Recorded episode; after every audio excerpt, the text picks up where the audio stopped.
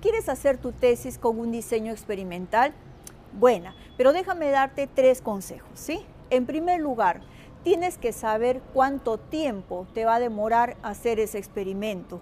¿Cuánto tiempo? ¿Un mes, dos meses, tres meses? Pero tienes que saber. No vaya a ser que después, cuando ya estés en pleno desarrollo, recién te des cuenta que ese experimento te iba a demorar un año. No, antes de empezar ya tienes que saber cuánto tiempo te va a demorar, ¿sí? En segundo lugar, ¿cuánto dinero te va a costar?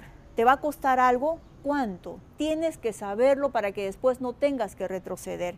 Y en tercer lugar, nunca te olvides que un diseño experimental tiene un pre y un post, ¿sí? Siempre hay un antes y un después. Puedes medir tus variables antes y después del experimento. Si puedes hacerlo, bien. Suerte por ti.